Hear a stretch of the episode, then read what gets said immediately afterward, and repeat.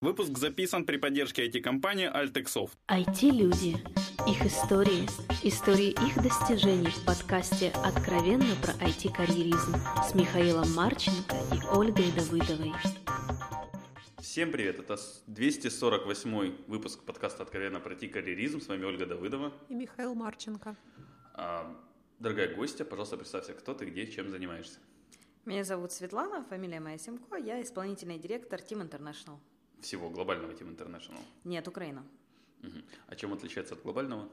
Ну, Team International э, имеет офисы в Колумбии, помимо Украины, в Штатах.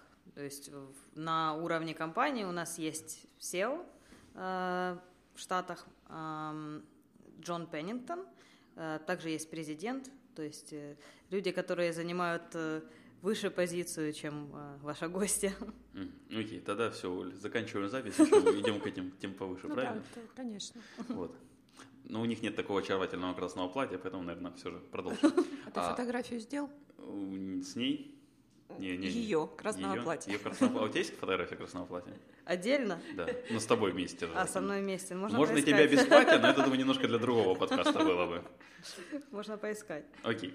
А, у нас классический первый вопрос про IT, но я думаю, к тебе он сейчас не совсем актуален. Ты в IT без сомнения, просто у тебя слишком долгий вот этот путь, его можно отдельно о нем И поговорить. очень разнообразный, я бы сказала. Ну, я не уверен, что разнообразное правильное слово, скорее непривычное. Для IT точно. Да. Давай про образование. Как ты образовывалась? Образовывалась я, как все обычные дети, при помощи мамы и папы. А далее мама и папа отдали меня в хорошую школу, которая называлась Украинская гимназия номер 6, где нас штудировали иностранным языкам и всяким гуманитарным в основном наукам. И поэтому э, по окончанию шестой гимназии как бы я в достаточной мере знала язык и по гранту поехала учиться в Штаты на год. Я училась в Штатах, а потом поступила в юракадемию, потому что мне хотелось быть юристом. А на кого ты училась в Штатах год? А в Штатах я училась в школе. Uh-huh. Я училась в школе, по обмену жила в американской семье. И, ну, помимо этого, поскольку там можно было выбирать предметы, то я там уже учила всякие правовой направленности предметы. Только а как это повлияло, кстати, на сдачу экзаменов и все такое? Я сдала экстерном экзамены ага. за 11 класс и поступила в институт. Ну, у нас было, можно было остаться еще на год в школе, и тогда получить э, золотую медаль, если она нужна была. Ну, кому она нужна? Поэтому я не жалею, потому что уже, в принципе, 11 класс – это такое. Поэтому я сдала экзамены за 11 класс и пошла в академию. Отлично. И как впечатление, кстати, от обучения в школе в Штатах? Замечательное. То есть гимназия не хуже? Uh, ну, я не могу сказать, что у меня уровень был чем-то ниже моих uh, одноклассников, поскольку мне было 16, им было уже по 18 лет. Но, в принципе, как бы я точно так же на отлично там училась. И я считаю, что украинское образование начальное, ну, по крайней мере, на тот момент, было очень высокого уровня. То есть мы, я и там мои коллеги, ну, коллеги тогда одноклассники, которые тоже попадали и в Штаты. того времени, тебе же 18, это значит, ну, буквально сколько, два года а назад. А сейчас? Спасибо. Ну вот тогда, когда мне было на два года меньше, да, образование наше не уступало по уровню, к тому же, поскольку у нас есть вот это обязательное количество предметов, которые мы должны э, изучать, то есть мы не так много выбираем предметов. У нас общий уровень развития у наших школьников был э, ну, в общем выше. Э, ну, конечно, в Штатах есть плюс, потому что ты сразу можешь направленность своего дальнейшего обучения выбрать, пока ты в школе. То есть ты можешь выбрать, допустим, математику до определенного уровня обязательного, а он не доходит до уровня математики, который у нас, допустим, в старших классах. А дальше учить гуманитарные предметы, там, историю больше, политологию, психологию, такие предметы, которых у нас в школе нету. А как по менталитету, как было интегрироваться вот, ну, в новое, в каком-то смысле, думаю, непривычное общество? Сложно, потому что, ну, все-таки 16 лет это взрослый человек, ну, с одной стороны, а с другой стороны, ребенок. То есть ты попадаешь в абсолютно новый социум, ты попадаешь в новые правила, новые правила обучения в школе, когда, ну, это всем известно, что там в Штатах, допустим, никто никого не списывает, да, а у нас ты как добрый человек, если ты видишь, что кто-то там не успевает тест заполнить, ты ему как бы даешь свою тетрадку с тестом, говоришь, вот же ж. А ты а, так делала в Штатах? Ну, я да? в начале, как добрый человек, который хотел там помочь однокласснику, могла протянуть свой тест, и, и человек, как, конечно... Как реагировали? Абсолютно в шоке были и отказывались, и сдавали пустые листики. То есть вот если ты не знаешь, ты э, сдаешь пустую работу. Что, в принципе, Никакой правильно. кооперации. Никакой кооперации. Но э, ну, это были такие как культурные различия, которые, ну, которые позволили, в принципе, мне сейчас намного лучше понимать э, там, своих зарубежных коллег или людей, с которыми я общаюсь, э, которые не славянского происхождения или не украинского. А, а бу... почему юриспруденция? Э, я перебила, Миша что-то еще хотел. А было желание остаться в Штатах и продолжить на да, поступить на юриста, ж можно и в Штатах учиться? Тогда не было. Тогда мне, мне нравилось э, в Штатах учиться, мне было интересно, мне была интересна система образования, но мне очень хотелось вернуться в Украину, у меня были романтические мысли о том, как здесь нужно э, реформировать правовую систему, о том, как здесь нужно защищать права человека и так далее. Я очень хотелось вернуться мне, и мне очень хотелось здесь быть юристом и прям поменять страну. Это вот по примеру Штатов? По примеру Штатов, да. Кто-то забыл выключить телефон. Да, вот спросила и... И забыла. И забыла. Оля, ты хотела что-то спросить? Я хотела спросить, почему юриспруденцию выбрала? Я так понимаю, еще в школе. Ну, у меня были вот романтические взгляды на эту профессию. Мне казалось, ну, почти киношные. То есть мне казалось, что юрист я видела себя адвокатом. Ну, в адвокатом. семье не было юристов, да? Нет, это... у меня дедушка только, у него а. юридическое образование, но э, у меня не было примеров. У меня отец историк, а мать инженер. Эм, и мне хотелось быть адвокатом, мне хотелось заниматься правами человека или э, там, конституционным правом, э, потому что я видела, сколько в Украине в правовой системе было излишков э, там, советских времен, и мне хотелось это все исправлять и чтобы у нас была система сдержек и противовесов, как в Штатах, чтобы у нас было государство, которое бы развивалось как европейское государство или западное государство. Вот мне хотелось в этом участвовать, поэтому юриспруденция. И насколько ты приблизилась вот к этому желанию, к мечте? Было что-то э, похожее? Ну, я могу сказать, что, ну, поскольку потом жизнь меня связала не только с юриспруденцией, но и с политикой, принципе, заниматься тем, что участвовать вот э, в развитии э, государства или в развитии города вот на возможном уровне для меня, э, эта возможность у меня была, и я приблизилась к тому, чем я хотела заниматься, когда я была в школе. Но опять-таки, до, дойдя до определенного уровня в политике, либо в юриспруденции, для меня открылись всякие вещи, которые э, показали, что мечта мечтой, но это не самые приятные сферы, в которых все не так просто и все не так радужно, э, и некоторые вещи намного сложнее. И желание менять мир часто наталкивается на преграды, связанные со спецификой этих сфер, со спецификой людей, которые в этих сферах работают. И это все не так просто. То есть романтика э, сменилась на реальное видение э, сложностей Украины и, э, ну, скажем так, показала, что все не так, как в фильмах. Ну и к тому же, к сожалению, если мы говорим уже об адвокатуре, в Украине адвокатура это не э, адвокатура такая, какая она в Штатах, в кино, как нам всем известно, к сожалению. Очень часто судья уже имеет э, представление о том, какое решение э, вынесет до того, как начинается судебное заседание. Это же более эффективно, по идее. Как, как, как красиво сказала, политкорректно. Да, я не считаю, что это эффективно. Я считаю, Времени что... меньше надо тратить. Это точно. В принципе, можно заседаний не проводить судебных. В принципе. Сколько людей, смотри, сколько человека часов сэкономится. Абсолютно верно. Просто тогда не нужно обманывать людей и говорить, что они будут адвокатами, и их э, публичные выступления будут иметь э, большое влияние на судьбу человека. Хотя, конечно, иногда это влияет. Окей, как ты попала в городской совет и что ты там делала? Эм, я, когда училась в юракадемии, э, увлеклась политикой, потому что было время интересное, это был 2014 год, интересное для Украины время, когда э, была оранжевая революция, и я... 14 или 4? Ой, 4. 4 год, 2004 год. Э, да, тебе было как раз Да, 18. мне было как раз 18. Очередные. Очередные, да. Э, была оранжевая революция, я, мои одногруппники, мы все были активными участниками, и я пошла волонтером в штаб тогда кандидата в президенты Ющенко.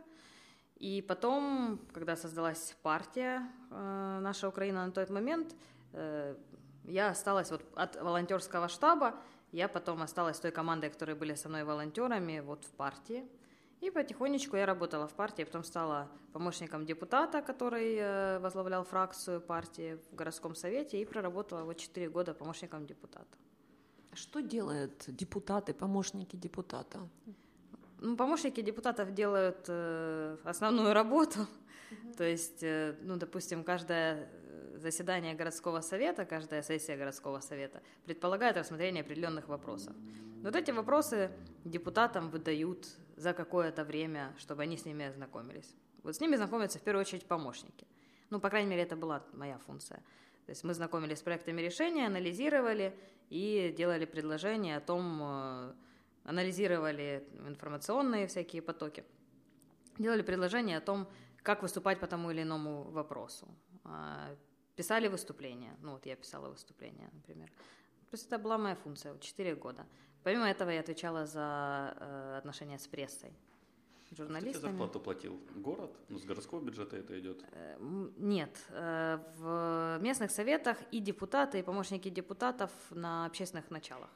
А э, депутат, у которого я была помощником, был руководителем крупного бизнеса, и он мне и другим своим помощникам, я была не единственным помощником, у нас было около пяти человек, он платил зарплату фактически из своего кармана. Ну, так часто и происходит. Это обычная практика. Okay. Ну, то есть депутаты все-таки попадают люди обеспеченные материально. То есть депутатство не дает тебе э, ну, базиса для жизни, скажем так. По в правильной стране и по правильным правилам действительно депутатство не должно и не может давать базиса для жизни. То есть это не э, средство зарабатывать деньги. К сожалению, реалии в Украине показывают, что есть депутаты, которые, попадая в представительский орган власти, используя свое положение, зарабатывают тем, что решают вопросы. И это считается заработком. Э, ну, я считаю это незаконной деятельностью. Но Конечно, конечно, нет. То есть, э, если человек политик, то он должен, э, его деятельность должна оплачиваться либо э, политической силой и бюджетом политической силы, ну, допустим, будет в партии занимать какую-то позицию, там, каким-то департаментом руководить и так далее. Либо это человек, который достиг чего-то финансового в своей работе, в бизнесе и так далее, и может себе позволить заниматься общественными делами. Такие есть. Такие есть люди, но это не так часто. Есть люди, которых, для которых это бизнес, политика. Mm. Окей, а карьерный рост, если я правильно понимаю, помощника депутата городского совета, это стать помощником депутата Верховной Рады. Ну, э, я, не, я не назвала бы это э, карьерным ростом. Почему? Потому что я не переходила работать в Верховную Раду, а я помогала, я была помощником депутата Верховной Рады в Харькове. То есть это был депутат э, Филенко, его фамилия от, ну, он проживал в Харьковской области, в Харькове. Он находился в Киеве, а в Харькове он вел прием граждан. Э, в Харькове он отвечал за там, партийную деятельность от Верховной Рады, поэтому он как депутат проводил много времени здесь, и я помогала ему фактически в тех же вопросах, в которых я помогала в городском совете. Но с ростом зарплаты? Нет, это была общественная общественная. Ага. Я, не, я была до сих пор помощником депутата городского совета, поскольку это было в рамках одной партии, то когда были задачи по Верховной Раде, по Верховной Раде, э, я ими занималась а спать тоже. когда? А спать э, зачем? Ну, чтобы выглядеть на 18, там надо спать, спорт, диета, насколько я знаю. Вот мне Оля подарила на день рождения крем, крем мужской anti-age. Как, как вроде, вроде пока anti-age. Очень правильно. Ну вот, я, я заметила, что 18 лет можно и не спать в принципе. Это неинтересно. Угу. Окаюшки. А, давай тогда пойдем дальше. Где-то ты при этом еще успела побыть профессором в Юрке. Это было позже. Профессор это громко сказано. Я... Написано профессор на LinkedIn. Это так, assistant professor. Assistant. Это помощник профессора. Это помощник э, преподавателя. Это ассистент кафедры это называется. То есть это помощник преподавателя. Это когда ты не доцент еще. Вот я, я все это время я заканчивала академию, Потом я поступила в аспирантуру, я училась три года в аспирантуре, потом защитила диссертацию. После этого я преподавала в юракадемии, но я еще не была доцентом, поэтому ты преподаватель юракадемии, но ты не, не профессор, не доцент, ты преподаватель. Оль, ты ее поняла? Ну да. Я нет, поэтому если ты поняла, значит можно дальше. Я не, всегда так хорошо ловлю мысли, как Оля. Окей, и что ты там делала-то вот со студентами? Преподавала муниципальное право. А смысл? Они же бестолковые все. Нет, не обязательно. У нас были достаточно э, яркие некоторые ребята. Не все, конечно, были разные случаи, но э, студенты Юракадемии есть э, разные. Есть очень много талантливых, талантливых студентов. Я их встречаю сейчас. Они, ну, многие из них работают где-то в органах, некоторые работают в юридических компаниях. Очень толковые ребята. Преподавала муниципальное право, я на это время уже была депутатом городского совета сама. То есть фактически я преподавала э, предмет, который касался организации работы органов власти. Как стала ты сама депутатом? Как я стала сама депутатом? Э, я вас... Это был 2010 год, и я закончила тогда академию и защитила диссертацию. И поскольку ну, было известно, что я юрист и уже получила диплом, э, то э, я возглавила правовое направление в партии на тот момент. Что за партия? Батькивщина. То есть сначала была наша Украина, а потом вся команда, в которой я работала в нашей Украине, перешла в Батькивщину. И, э, и вот когда мы перешли в Батькивщину, как раз формировалась структура партии, нужен был человек, который будет заместителем по политико-правовым вопросам. И поскольку я уже в этой команде находилась очень много лет, мне предложили занять эту позицию зама по политико-правовым вопросам, руководителя юрдепартамента. А депутатом э, я стала, это был тот же год, были выборы, и, по сути, ну, те люди, которые были спикерами на тот момент в политической силе, те э, попали в список. Это, наверное, один из немногих случаев, когда, ну потому что мы были в глубокой оппозиции. То есть это тот случай, когда там молодежь или человек, который э, не имеет каких-то финансовых возможностей, может попасть в представительский орган. Потому ну, что нужен человек, который должен будет говорить и не будет бояться, ему нечего терять по сути. Вот, а на тему нечего терять. Ты же, как упоминала, там надо, по идее, что-то есть. Это ты успевала, на работая профессором, преподавателем в Юрке, оплачивать себе жизнь и еще успевала на городской совет бегать. Или где еще деньги были? А, я ж, я работала в партии тогда, mm. вот как а раз. Партия тебе платила зарплату? Партия мне платила зарплату, абсолютно верно, за э, ну, юридическую mm. часть, которую я делала для партии. Это была моя зарплата. У меня была зарплата в юракадемии, а, и все, я как раз и десятый год, я как раз исправилась в горсовет. Вот на эти три процента ты и жила. Это старый анекдот, или потом расскажу? Расскажи. Вот. Ну, там было достаточно. Потому что ты как-то сильно в коммерческую сторону углубился. А у меня такой глупый вопрос. Что является результатом работы депутата? Вот ты как человек, который там был, есть, э, что является результатом?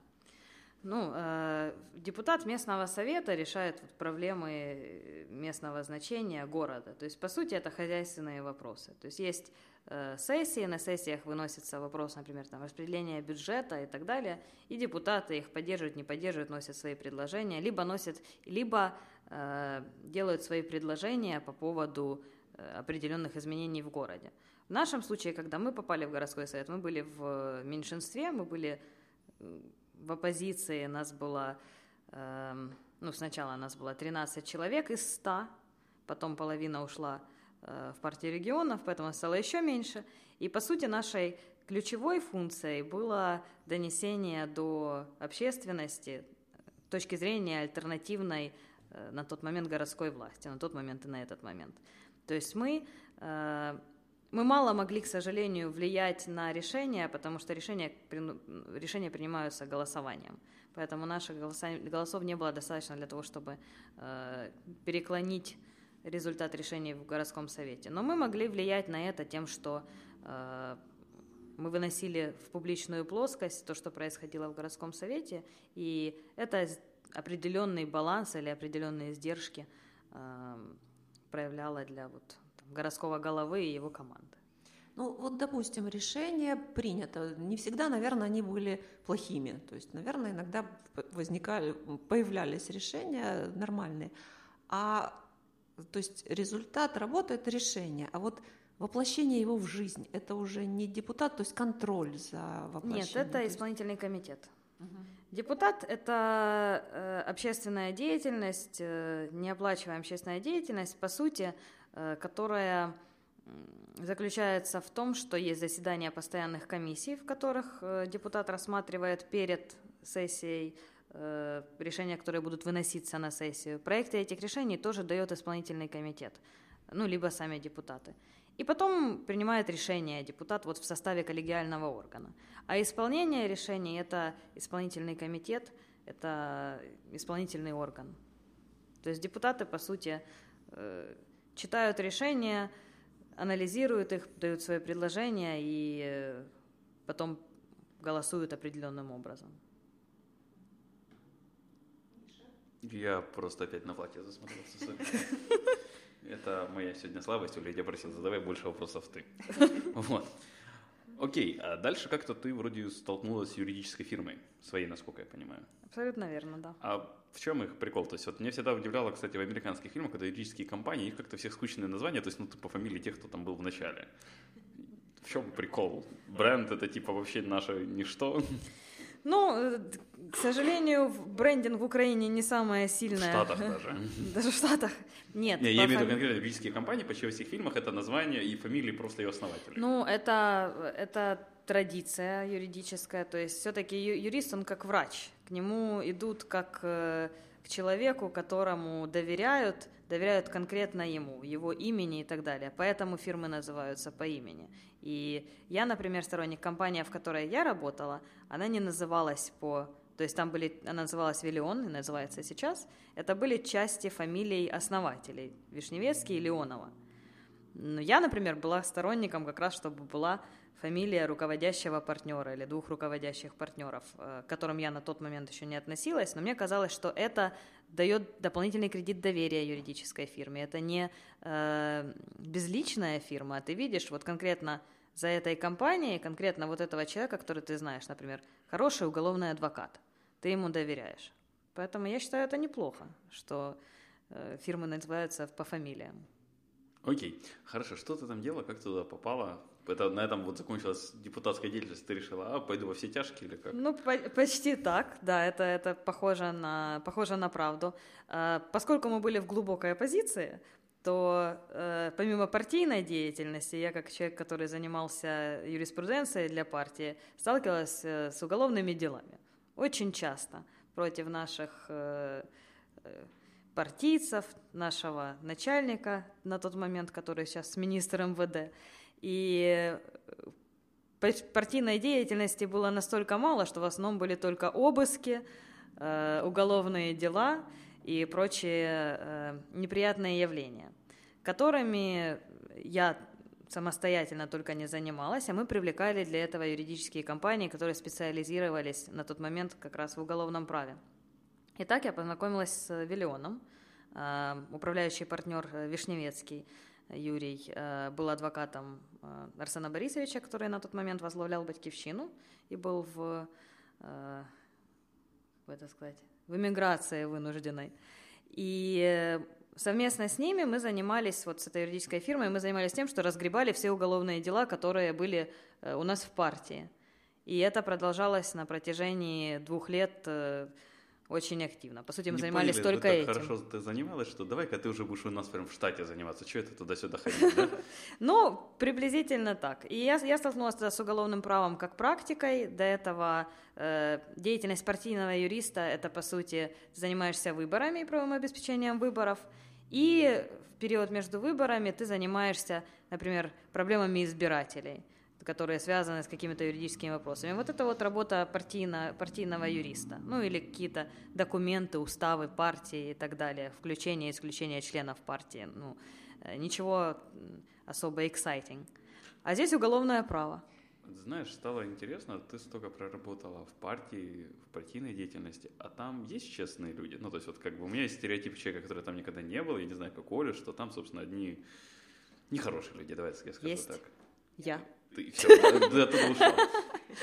Нет, есть, есть. Э, мне посчастливилось столкнуться с порядочными, хорошими людьми, которые до сих пор мои друзья, и которые действительно замечательные, действительно политики, э, политики для политики, а не для бизнеса и не для решения вопросов. Но их единицы. Их ну, единицы. то есть единица это там а процент, в смысле один процент. Ну, может быть, десять. 10. В смысле, всего 10 на всю Украину. Ну, да. Абсолютная величина. Да. Ну, в абсолютно, не в процентах смысле. Это типа а, шутка. Ну. Окей, хорошо. Пошли тогда дальше. У нас есть, наконец-то, можно задать классический вопрос про IT. Как ты пришла в IT?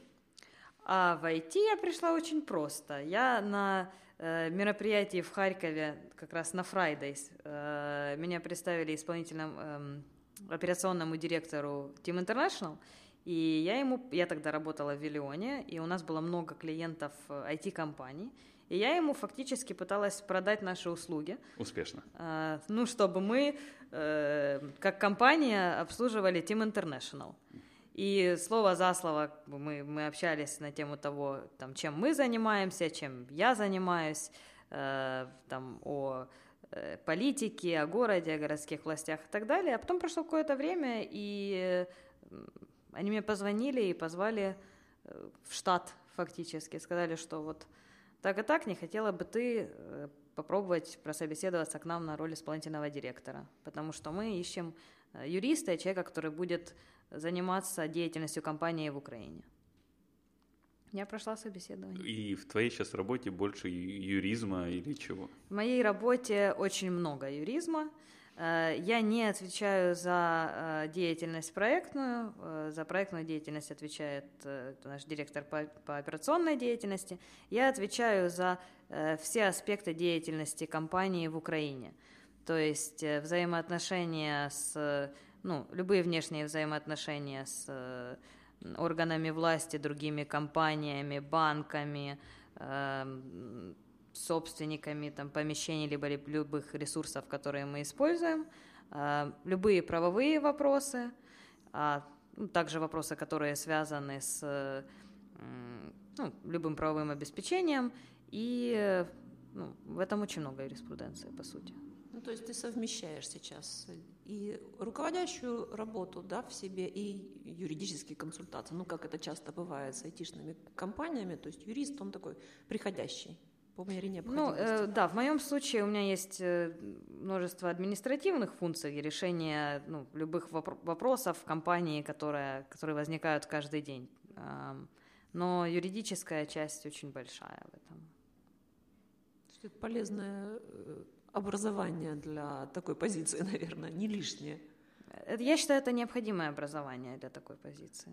Слушай, есть же такое мнение, ну, я вроде его слышал, я точно его когда-то думал, но подожди, я был в этом не одинок, что IT это же такая особо-особо-особая сфера, и тут кто попало ничего делать не сможет. И, собственно, вопрос, пришлось ли тебе какие-то дополнительные знания или чего-то тебе не хватало, чтобы вот быть именно в айтишной сфере после партии? Ну, э, я до этого, когда работала в Виллионе, э, мы вели ряд IT-компаний. То есть у меня была уже практика достаточно большая э, решения именно юридических, юридических вопросов специфики IT. Это на самом деле не настолько сложные вопросы. То есть если должно быть понимание там, налогового права, уголовного права и так далее, просто ты должен понимать, как работает IT-сфера в Украине. Да? Специфика там, около трудовых отношений и так далее. И это понимание у меня уже было, потому что на протяжении двух лет э, мы обслуживали эти компании. Поэтому, э, ну, как раз это было одним из аспектов того, что э, меня взяли, по сути, не как партийного юриста, а меня взяли уже э, тогда как человека, который работал в юридической компании и обслуживал много э, айтишных фирм. Ну, просто как ты правильно сказала, я как тебя услышал, давай так, а, что кроме юридических вопросов, куча административных, которые связаны с деятельностью, там, я не знаю, что, ой, простите, я сегодня не буду работать, у нас кофемашина сломалась. Ну, к примеру, Верно. не знаю, что-нибудь такое. Э, ну, этого тоже было предостаточно. На, на вре- во время выборов э, в юридическом отделе партии, ну не в отделе, среди юридических вопросов, у меня в подчинении было около 40 юристов, Поэтому вопросы организации работы, организации работы команды, это как бы мне было не ново. То есть, а что для тебя тогда вообще поменялось, или что новое было с этой работой? Ну, для меня с этой работой новое все. В первую очередь для меня новое и особо приятное – это круг, в котором я нахожусь. Э, средний возраст э, сотрудников и людей, которые меня 25-30 лет, для меня это... Все старше тебя. Для меня это очень приятно, потому что вот со времени того, как я работала, я была студентом, но я работала уже в партии, э, с кучей э, взрослых людей, очень взрослых, и совсем другая, другая специфика общения. Э, ну, конечно, были вещи, которым пришлось, пришлось адаптироваться, ну, с большим удовольствием, но тем не менее. Я, допустим, когда начала работать, я, как положено для э, моего рода занятий, приходила на работу в костюме каждый день. На меня все очень странно смотрели, а, то есть меня все запомнили, ну, компания большая, они все знали, что э, новый исполнительный директор и так далее. И все люди считают, что приходит разработчик, да, допустим, или тестер, ну, девушка, да, в костюме в деловом. Это было очень PM странно. скорее, не. Вот. И э, то есть у меня стало в, больше casual в жизни, в принципе, и это, это очень много, потому что а, наверное, когда э, ты занимаешься такой работой, которая связана с юриспруденцией или с политикой, ты как-то быстрее взрослеешь, и это лишнее. Окей, а с политикой ты завязала, если я правильно понимаю? Ну, по сути, да. Ну, я, я состою в партии сейчас, а, но я не занимаюсь политикой как работой, ну, уже какое-то время. Не скучаешь? Скучаю, но э, я меньше скучаю по этой, больше по драйву, наверное, чем по сфере. По драйву? Судебное ну, разбирательство чаще и все такое? Ну, драйв в политике много всего, потому что э, много сложных вопросов, э, много участия в каких-то интригах и э, инсайдерская информация о том, о, что происходит. информацию. Поэтому я хороший юрист, потому что я не рассказываю инсайдерскую информацию. А, это интересно, это драйвово, и, и когда ты там, участвуешь в каких-то политических э, баталиях или э, дискуссиях, это, это интересно. Но ну, мне этого хватило. А вот на твой взгляд, вот ты вспоминала четвертый год, когда, ну это, наверное, не только в юриспруденции, а во всей стране, наверное, было. Я просто тоже помню, это были какие-то надежды, это, это вот было какое-то ощущение чего-то, каких-то перемен. Вот на твой взгляд, 13-14 годы принесли подобное что-то ощущение? Про 15 я уже не говорю, а вот немножко раньше. А, я э, оптимист в плане того, что я не... Э, я бы ничего не делала иначе в этой жизни. Я, меня многие спрашивают, вот был 2004 год, была оранжевая революция, ничего же после этого не изменилось. Вот если бы ее не было, лучше бы, чтобы все пошло иначе. Я считаю, что украинское общество росло постепенно и училось постепенно. И я восхищаюсь украинцами, что несмотря на то, что после 2004 года, по сути, все надежды людей, которые э, желали изменений, они все были абсолютно уничтожены, ничего не произошло. Тем не менее, произошел э, вот 14 год, произошла революция достоинства, и люди продолжили бороться, несмотря на то, что в 2014 году было намного страшнее. В четвертом году стра... ну, было страшно, конечно, да, но это не сравнится с, с последними событиями. Ну, то есть без четвертого, четырнадцатого могло бы не быть. Ну, это сложно, сложно говорить. В истории нету сослагательного наклонения, поэтому бы сложно. Возможно, это, это все череда событий, которые вот так должно было случиться. И я верю в то, что Украина поменяется. Насколько быстро Украина поменяется, предположить сложно, но общество никогда не будет прежним, и поменяется страна, и поменяется, потому что люди поменялись в большинстве своем. Твои личные планы – Мои планы дальнейшие. А, вот на данный момент у меня лежит на столе книжка с компьютерной терминологией. А, мои дальнейшие планы углубиться уже в специфику IT. Начать код писать или тестировать? Ну, я думаю, что это нет. А попробовать, может, стоит, нет? Это, не, это слишком работа на одном месте для меня. Недостаточно, недостаточно подвижная. Да я бы сказала. Узкая очень. Не-не, просто у меня много знакомых как бы айтишников работают там из Вьетнама, еще откуда-то вполне Ну, все равно же подвижная в плане свободы, да, однозначно, но подвижная в плане того, что нужно все-таки сидеть и, и что-то писать или печатать а долго. Мне хватило диссертации. не приходится долго сидеть и писать? Приходится, но не настолько. То есть вот как раз в этом и плюс административной работы, а что у вас ты... в компании есть настольный теннис, а не настольный футбол? Есть. Там ты не видела, там ребята обычно много времени проводят, может, ты все же как-то недооцениваешь? Вот меня вот не хватает на настольный теннис времени, наверное.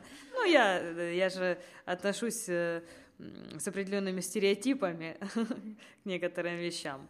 Но нет, я, сейчас я пытаюсь э, понять специфику IT глубже, в том числе специфику э, правового регулирования договорного, например, американского. Этим я занимаюсь сегодня. Поэтому Э, чем я довольна тем, что я вот так изменила сферу работы, тем, что здесь мне можно очень многому учиться именно в специфике вот этой вот сферы. Окей. Посоветуй две книги нашим слушателям. С книгами это интересно. Я э, обратила внимание, что в IT, и тем более в IT-менеджменте, вообще в менеджменте все очень любят читать книги о личном, личностном росте, э, о методологиях, э, управление компанией и так далее. Я никогда не была сторонником этих книг. Возможно, я что-то потеряла в жизни. Э, буду искать те, которые я могу все-таки читать. Это, это будет интересно. Но я очень люблю художественную литературу. Для меня э, художественная литература — это то, что я читаю, и то, что позволяет отвлечься и э, прожить определенной другой жизнью какие-то пару часов, когда ты находишься с книжкой. Эм, посоветовать сложно. Некоторые вещи, которые я читаю, а, мне кажется, что все должны были быть прочесть, а оказывается потом, что они все на самом деле их читали. Например, 1984 Оруэлла. Считаю, что это э, must-read для э, любого человека, тем более человека, вышедшего из постсоветского пространства. Э, очень интересно смотреть это книга, описывающая тоталитарное общество, антиутопия так называемая. И э, очень интересно делать параллели с обществами и государствами, которые существуют сегодня. А, очень актуальное произведение, и это классика. А, я очень люблю Бегбедера. Кто не читал Бегбедера, ну, 99 франков, наверное, это уже поп, поэтому читали многие, но у него есть прекрасные произведения, например, «Я верую, я тоже нет». Все. О... Все? Две книги. Две книги. Все. Хорошо. В общем, Бегбедер. Окей. И, пожалуй, напоследок что-то хорошее нашим слушателям. Мира. Пожелаю всем мира и э, возможности в своей жизни попробовать много разных направлений и э, чтобы не было никаких препятствий в реализации желаний и э, мечты. Okay. Большое спасибо, Светлана, что пришла и ответила на наши вопросы. Спасибо слушателям, что слушали нас. Все вопросы и пожелания мне на почту шами 13 собака Всем спасибо, всем пока. Пока-пока.